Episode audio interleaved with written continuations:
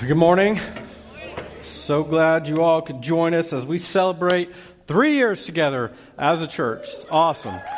It's awesome. It's it's a pretty big milestone within church planting world. Uh, I, I, think I've shared this before. Over 90% of churches closes, uh, church plants close before they celebrate three years, and yet here we are, testament to all of you who have uh, made New Anthem possible. We're celebrating actually a little bit late because of the ice apocalypse that never actually showed up. But nonetheless, uh, you can't predict that stuff. We made the best decision we could with the information we had, and so did the meteorologists. I ain't mad about that. So, uh, but so glad you guys are here. Crazy excited about the subject that we're going to talk about today. But before we dive into that, I know what some of you are thinking, which is, Pastor, that's a mega sweet shirt you got on right there. How do I go about getting one of those shirts? And I'm glad you asked, because here's how you do it. On your way out, there's going to be some tables full of shirts, different sizes. You just got to pick one up and take it with you and you get one. So there you go. Happy birthday, new anthem. Everybody gets a shirt. If for some reason we run out of a size, don't worry. Just tell me. I'll get more coming. Give me your name and size. We should have plenty. Uh, I, I, bought everything I could from youth extra small up to the biggest size they had, which was 5X, I think. So uh, help yourself. There you go. Happy birthday, new anthem. But in honor of our birthday today, I want to talk about why we exist as a church. And like that video showed, we exist because you are the church. In a very real way, this morning, we're going to talk about each and every one of you and why you exist. And simply put, you exist to bring glory to God. There's a variety of ways that you're going to glorify God, but nothing can bring more glory to God than when you put your trust in Him as your Lord and Savior. That when you understand and fully comprehend what Jesus accomplished for you on the cross, furthermore, when you share that story about what Jesus did and the love of God, when you share that with the people around you. Check it out. Watch this. Mark 16, 15. Jesus said to them, Go into all the world and proclaim the gospel to the whole creation. Now you can see there's a couple different verbs used there. The first one is go. We're asked to go into all the world. Ultimately, what Jesus is saying is it's not a church if you're only concerned about the people that are in your midst. Your country club. You pay your monthly dues. You get to decide what activities you like. You put your kids in different things, but this is not church. And this is not our church, which is why I love my church, because we're not concerned so much about each and every one of us in here, but we're concerned with those who don't know about the love of Jesus. Because Jesus told us to go into all the world. But he also said to do something else. He said, proclaim the gospel. It's the second verb, proclaim. Now, that requires a little bit of analyzation because what, what is the gospel? What are we supposed to be proclaiming? The Greek word used there in your scripture for gospel is evangelion. It simply means good news. Jesus says, Go proclaim the good news. Well, what is the good news? The good news is that God loved you Amen. so much that he sent his son into this world to die for your sins. This is the good news. Now, I've said this before a number of times that in order for you to have good news, you got to have bad news. In order for you to understand what's good, you got to know what's bad. And what's bad is the fact that you're not perfect. And I don't think anybody in here can disagree with that. You don't have to be a Christian to believe that. You understand that things in your life have happened. You've made decisions that have probably hurt people or hurt yourself in some capacity, and you realize that you've fallen short. There's sin in your life. Do you realize that that word sin is actually an archery term? It means to fall short. And we've all fallen short. Nobody can argue with the fact that you've done some things that are pretty silly within your life and that there's sin actually separating you from God. This sin creates a chasm between you and God because God is perfect and holy and righteous and He can't be around sin the Bible tells us that all have sinned and fallen short of the glory of God. And the good news is that Jesus bridges that gap. That there's no longer this separation between you and God. that he merges the two by dying on the cross and paying the penalty for sin. You say, well, why did Jesus have to die on the cross at all, Pastor? Because the wages of sin is death. Because by you sinning, by being not perfect, you're earning death. And so we need somebody who can conquer both sin and death. That's the great news that because Jesus rose from the dead three days after dying on the cross, he's conquered both sin and death. Amen, somebody. I'd like to pose a question before you, which is why do we hesitate to share with people this good news? This is the greatest news in the history of the world. That you don't have to be separated from God any longer. That He loves you and wants to be in a relationship with you and He wants to change your life. Why are we so hesitant to share this good news? I'm assuming that as followers of Jesus, those of you that are here this morning, that in the year 2017, we know of somebody who's a candidate to hear of this great news. So, why are we so hesitant to share this life altering, eternity changing love of Jesus Christ?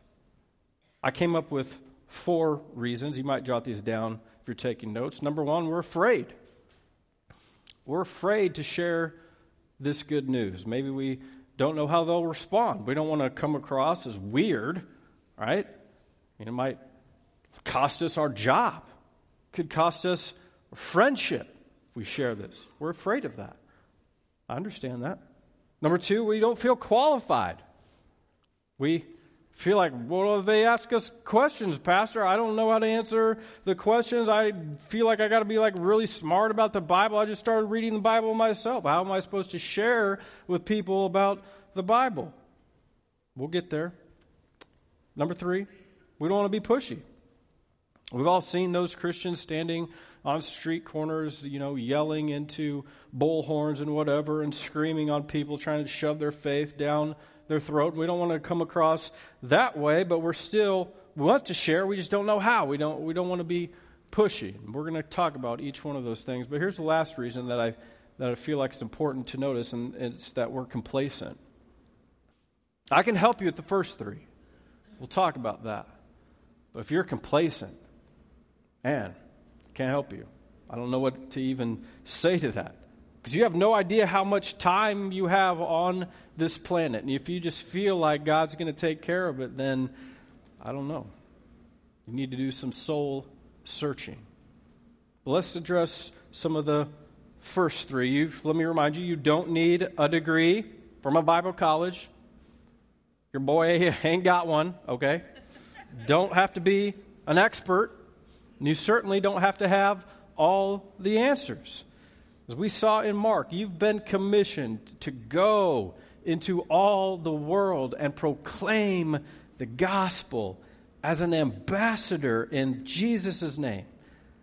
The Bible tells you that when you trust in the Lord as your Savior, His Holy Spirit literally takes up residence in your life, and you are uniquely qualified with certain gifts and abilities and a personality and passions so that you can glorify God by reaching people for Christ. So, with the rest of our time this morning, because I love each one of you, because of you being the church, and I love my church, I want to give you some ways that you can share this love of Jesus with the people around you. I'm hoping that if you grab a free t shirt that says, I love my church, that you're going to be willing to go on this mission with, with us. And that we can be about changing our communities together. Deal? Deal. Three of you are with me. All right. Well, for those three, here's what you need to do you got to use what you have.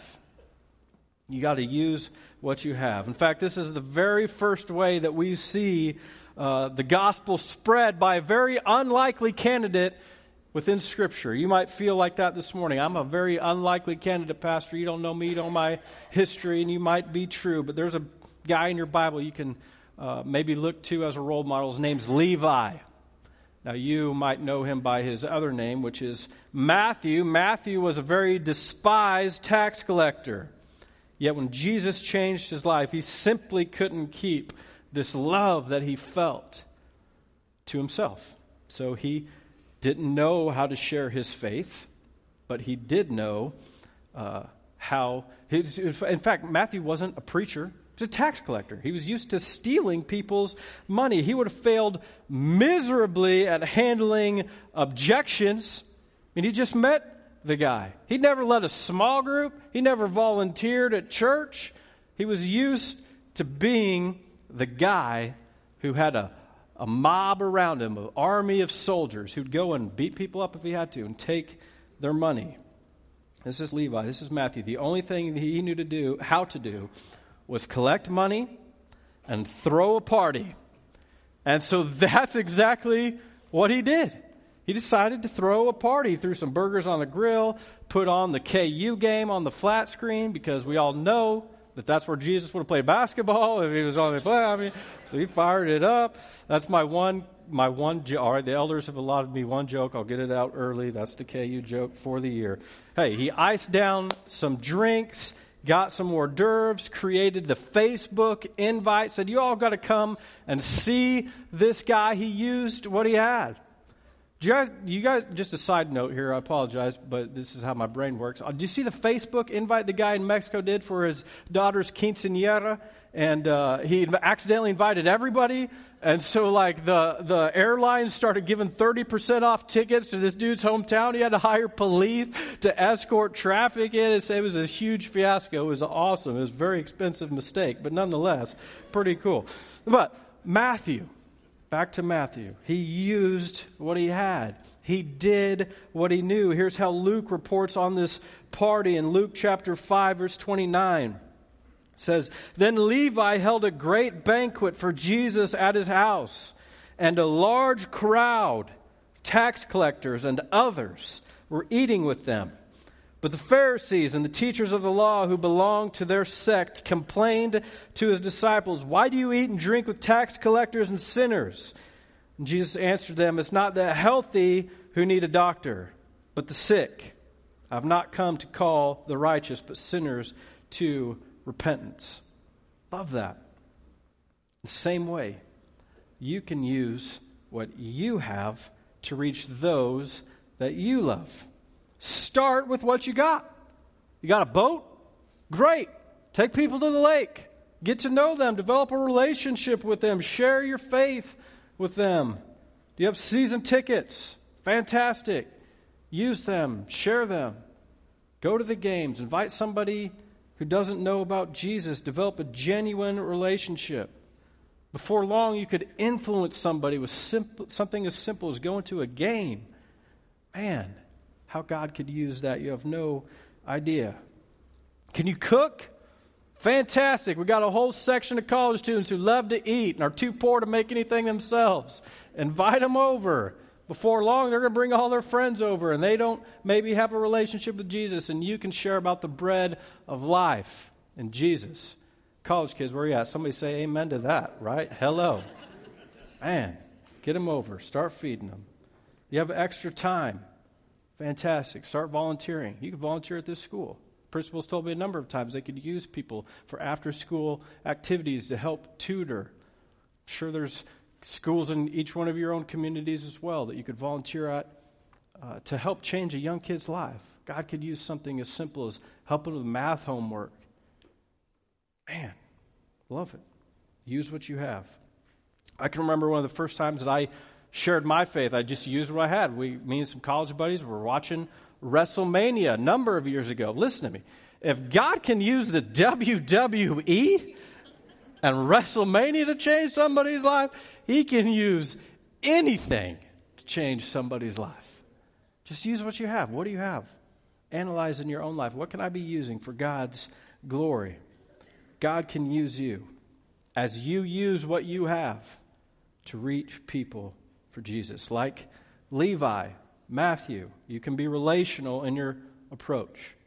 Here's a second way you can invite someone to church. You want to share your faith? Maybe you don't know how to articulate that. That's fine. Invite them to church. We'll team up. We'll do this to together. John told a powerful story about a woman who had experienced a lot of hurts in her life, done a number of things, probably put uh, your sin to shame by what she had done, but then she met Jesus. He offered her a relationship that would change her life forever. John tells a story in chapter 4, verse 28. It says, Then, leaving her water jar, the woman went back to the town, said to the people, Come see a man who told me everything I ever did. Could this be the Messiah? They came out of the town and made their way toward him. What did she do? She didn't memorize a script. She didn't preach a sermon. She didn't lead anyone in prayer. She simply invited people to come and meet the Savior who changed her life. You can do the same thing. Invite people to meet Jesus here at New Anthem Community Church. Share about the grace of God. Maybe you see someone hurting in your class, at your school, being bullied, whatever it is. Can tell them about a place that's safe, looking for comfort. This is that place. You'll see someone at the gym who's discouraged, they need hope. We can offer them some hope. You'll see someone who you work with, lost, making stupid decisions, heading a bad direction you can help alter their course. Remember, one invitation could be all it takes to change somebody's eternity, change a life, to put back a marriage. Man, you tell me an invite wouldn't be worth that. No price that could buy something like that. And this is what I can promise you. As long as I am the pastor, which I plan on being forever, will always be a safe place for an unbeliever to come and hear about the love Jesus has for them. You know, a skeptic, somebody who's got a lot of questions, it's fine, We'll always be a safe place for them to come and hear about Jesus. Like the woman at the well who invited her friends to meet Jesus. If you'll invite your friends to this church, I can promise you they will always hear about the gospel, the good news the love that Jesus has for them. And we're never going to do anything weird with snakes or whatever to put them off. Because we believe Jesus, one second in the presence of God because of Jesus, can radically transform somebody's life. Amen. Amen. Amen. Here's another thing you can do you can share your story. You can share your story. One time when Jesus healed a blind man, but people didn't believe they actually healed him. They started criticizing Jesus, calling him a con man and a sinner. They went so far as to bring this dude's family in and be like, Come, be honest, he wasn't always really blind, was he? Right? I mean, you guys are kind of pretending this whole thing, but watch what this man says. It says, He replied, Whether Jesus is a sinner or not, I don't know, but one thing I do know I was blind now I see. John 9 25. What did the man do? He told his story. I don't know much, but I was blind, and this man healed me. He goes on because some of these skeptics started fighting back. They asked him, What did Jesus do to you? How did he open your eyes? He answered, I told you already and you didn't listen. People don't want to listen. Why do you want to hear it again? Do you want to become his disciples? I love that. Are you just looking for more information because you want to follow this man too? He told his story. I was blind, but now I see. I'll give you a brief version of my story in case some of you don't know it. I grew up in church.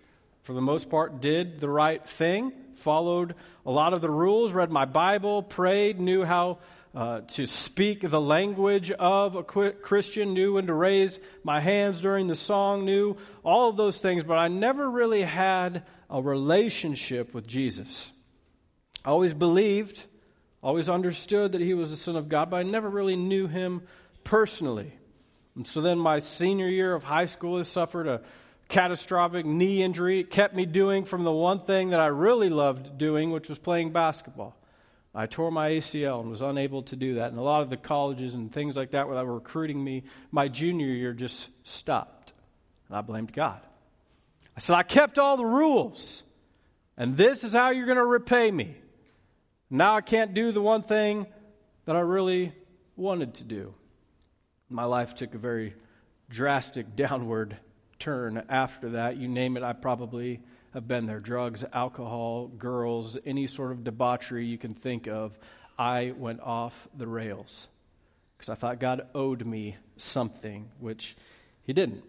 But by the grace of God, He allowed a number of leaders to come in and change my life and help put me back between the rails. Didn't allow some of the things that I had done to impact my future and my story. There were a number of times that I thought I was going to die in college. Yet God said, No, no, no, no, no. You're mine. I'm going to use you and your story. And what really, if I can be honest, really changed my life was getting involved with a small group, the church that helped launch us, Grace Community Church. After Laura and I got married, we, she's not from the area. We knew that we needed to find some other young couples in our kind of same life stage to help uh, grow us because we've never hidden the fact, neither one of us have ever hidden the fact that the first couple years of our marriage simply were not good. Two unbelievers living in a house trying to figure it all out is not good. We used to like to play this game where she would uh, like try and smother me in my sleep and push a pillow on my face. It's different, simpler time, right? No, that's ridiculous. I apologize.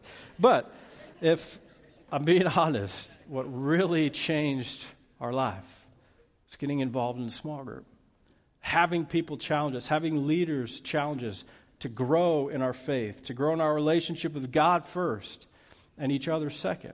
I share this in all of my premarital counseling sessions. If you'll just place God at the top, each one of you as a spouse are on a corner. It's a little love triangle with God. If you each are pursuing God, your natural byproduct of it is you get closer together. I learned that in small group. You've got to put God at the center of your relationship. But neither one of us were really living Christian lives, and small group helped change our life. I can honestly say that if it wasn't for that group, I would not be here this morning. Certainly would not be pastor.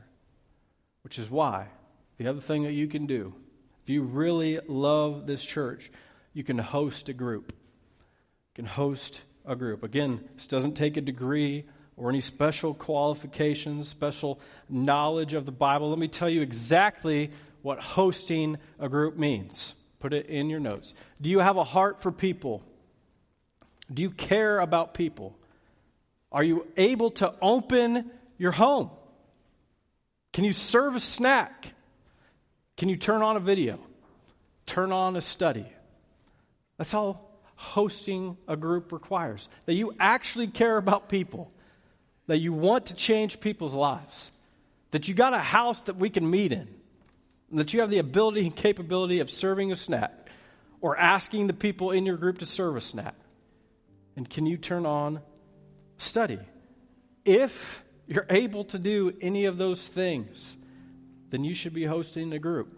In fact, I'll just tell you right now, I'm so committed to this year, 2017, that we get 50 more groups started. We've started tracking it. We're going to figure out who's involved in a group, who's hosting a group. And, and if you're concerned about hosting, you say, I, I want to, Pastor, I got all those things. I'm just, I don't know about the study. What if people are asking questions? Here's what we're going to do we're going to assign you a coach. You can have the same study that that coach's group is studying. You can talk about it beforehand. The coach will help walk you through some of the things that you need to be focusing on within that study. So you'll do it together. Strength in numbers. So committed to this small group ministry this year. I believe God wants to change people's lives just like He changed my wife and I's life. He wants to heal marriages. He wants to push you in ways that you've never been pushed, all for His glory. He just wants you involved in a small group. I believe we should have groups in every one of the communities we have represented here. We got people coming all the way from Hillsboro. We should have a group. Valley Center, Park City, Newton, Hesston. We should have groups. Each one of these places all bring glory to God and changing people's lives and the community around them. Listen to me. Life change happens in a relationship. I've said it before life change happens in circles, not rows. Hour on Sunday is going to help you for a little bit, but at some point you got to start being open and honest and confessing your sins to one another so that you can be healed, James talks about. Got to be in a relationship. God did not create you to be alone. Created you to be in a community. First with him and then with the people around you. So, can you host a group? You need to let me know that on your connection card. Love to talk with you about what that means. So, here's my prayer. As many of you know, January 8th, we started 21 days of prayer and fasting. I've been praying and fasting. And my prayer this week has been that each person here could learn to use what you have, that you could learn to share your story that you'd be passionate about inviting someone to church. And that you'd either agree to host a group or get involved in a group so that we can change this church together. Anybody else committed to that this morning? Let's pray. God, we love you. We thank you for bringing together each person here this morning. God, not only do I love my church, but I know that you love your church. You want to change people's lives. You want to stretch them and push them and get them in a relationship with you. As we continue to pray this morning, if you're here for the very first time, never trusted Jesus as your Savior, maybe heard about Him like me, grew up in church, but you've never really committed your life to Him in a real way. I want to give you an opportunity to do that this morning because the Bible says if you'll confess in your heart and believe in Jesus, you'll be saved. So I'd invite you just to do that with me in your heart. You can pray this prayer.